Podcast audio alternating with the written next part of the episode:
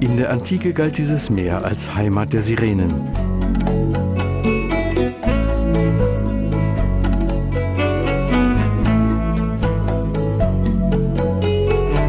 Hier vom nie endenden Rhythmus der Wellen sanft geschaukelt wurden und die vorbeifahrenden Seefahrer mit ihrem unwiderstehlichen Rufen vom richtigen Kurs abbrachten, sodass sie sich angezogen von dieser magischen Schönheit dieser Gegend verirrten.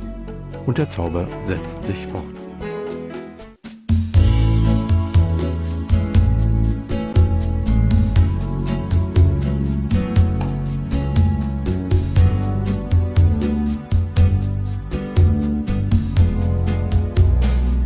Schon seit immer eigentlich das Aschenbrödel unter den neapolitanischen Inseln liegt Procida fern vom chaotischen internationalen Tourismus, der ihre Schwesterinseln in der ganzen Welt berühmt gemacht hat.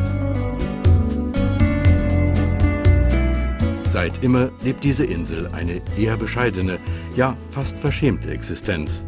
So, als ob sie nur ungern ihre natürlichen Schönheiten zeigen wolle, die jedoch vielseitig und wirklich faszinierend sind.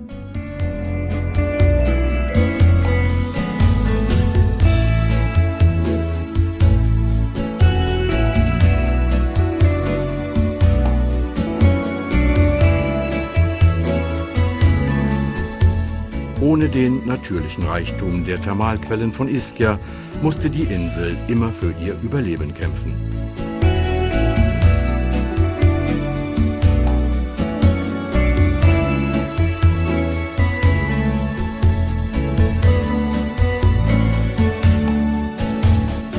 Über Jahrhunderte gestraft durch das Hochsicherheitsgefängnis mit dem vielsagenden Namen Terra Murata, vermauerte Erde wurden die Energien nicht auf den Tourismus verwendet, sondern für Fischfang und Marine eingesetzt.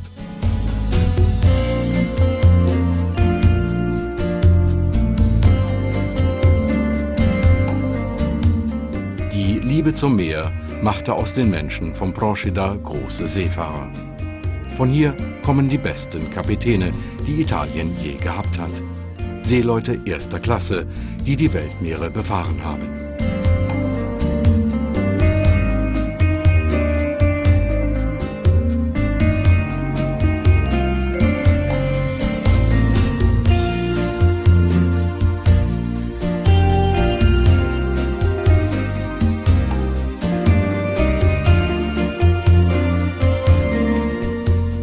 Auf der Insel macht sich die Krise der Marine jedoch langsam bemerkbar. Wenn auch noch zögernd, arbeitet man seit einigen Jahren an einem neuen Look. Und man akzeptiert, dass der Tourismus ein unvermeidbarer Zugewinn werden muss.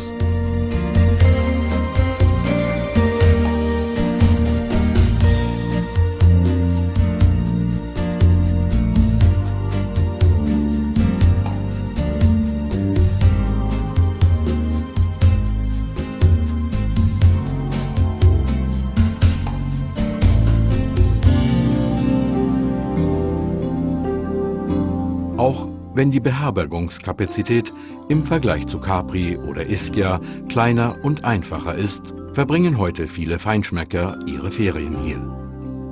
Sie entdecken den Zauber von Chiaiolella, Vivara und Curicella und auch den Reiz eines einfachen und gesunden Lebens, in dem das Geräusch der Brandung und der Geruch des salzigen Meeres vorherrschen.